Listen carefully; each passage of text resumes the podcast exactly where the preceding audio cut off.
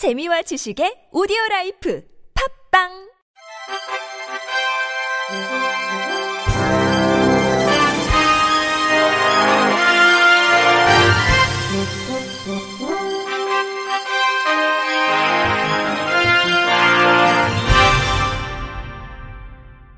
청취자 여러분 안녕하십니까? 7월 4일 목요일 KBIC 뉴스입니다. 장애인 교원의 평등한 교권 실현을 외치는 교사들이 모여 함께하는 장애인 교원 노동조합을 설립합니다. 장애인 교원 노동조합은 한국에서 처음으로 설립되는 장애인 관련 노조입니다. 2019년 현재 대한민국 17개 시도 교육청 소속 장애인 교원 수는 5천여 명으로 추산됩니다. 전체 교원 대비 장애인 교원 비율은 1.5%에 불과해 교육 현장에서 이들의 권리를 주장해줄 교원단체가 없었습니다. 시각장애 교사인 이희노 준비위원장은 스스로의 교권 보호를 위해 장애인 교원들은 각자 교육 현장에서 고군분투해 왔다며 이제 장애인 교원 노조가 그들의 든든한 버팀목이 되고 함께 변화를 이루어낼 것이라고 포부를 밝혔습니다. 이어 장애인 교원의 전문성 신장, 근무 환경 개선, 교권 보호 활동 등을 통해 평등한 교육 실천의 토대를 마련해 나가겠다고 덧붙였습니다. 한편 함께하는 장애인 교원 노동조합 창립총회는 6일 오후 4시 30분 서울 사당역 인근 교사노조연맹 대회의실에서 열립니다. 장애인 성폭력 피해자 보호시설을 의무적으로 설치하고 운영토록 하는 내용의 법률안이 국회에 제출됐습니다. 국회 법제사법위원회 소속 더불어민주당 송기현 의원은 지난 2일 이 같은 내용이 담긴 성폭력 방지 및 피해자 보호 등에 관한 법률 개정안을 대표 발의했습니다. 현재 성폭력 피해자들을 위한 보호시설의 수는 절대적으로 부족한 실정입니다. 특히 장애인 보호시설은 전국에 9개밖에 없어 턱없이 부족합니다. 장애인 성폭력 피해자들은 차별화된 입소자 프로그램을 받지 못하고 있으며 일부는 길거리를 전전하거나 성폭력 피해를 당했던 가정으로 다시 돌아가 2차 피해에 노출되는 상황입니다. 이에 성폭력 방지법 개정안은 시도지사가 관할구역에 한 곳 이상의 장애인 보호시설을 의무적으로 설치, 운영하도록 했습니다. 아울러 성폭력 피해자가 보호자와 함께 입소를 희망하는 경우 보호자와 함께 입소할 수 있도록 했습니다. 송기현 의원은 성폭력 피해를 입은 장애인들이 아픔을 치유하고 다시 사회와 가정에 돌아갈 수 있어야 한다는 취지에서 개정안을 발의하게 됐다고 설명했습니다.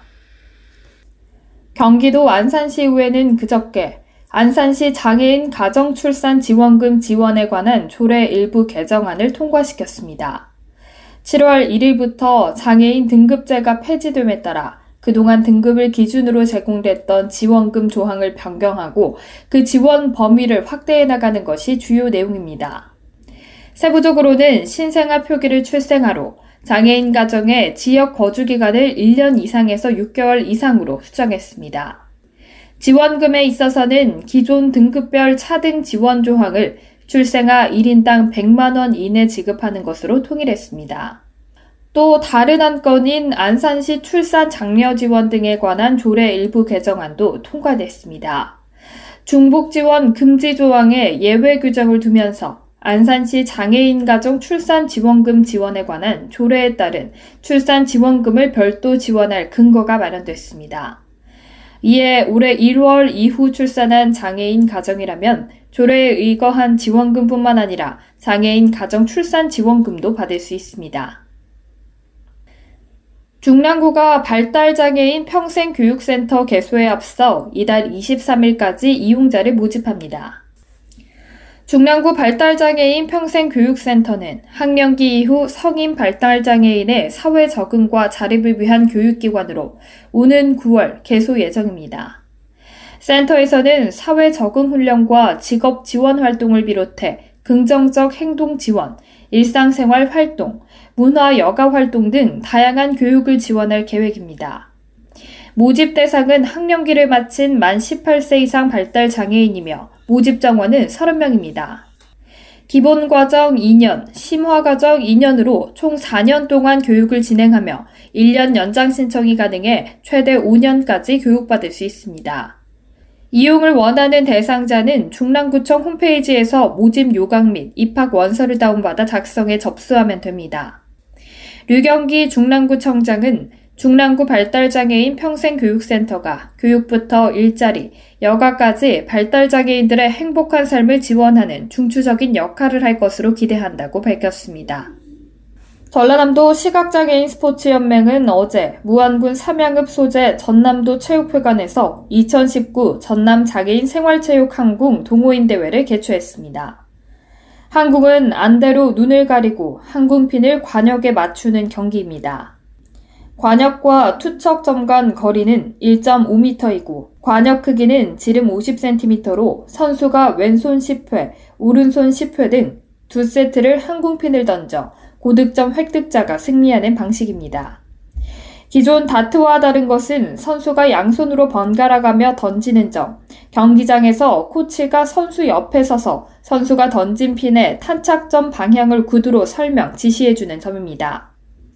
항공핀은 끝이 둥글고 뭉툭한 모양으로 점수판에 부착될 수 있도록 자석이 내장되어 있습니다.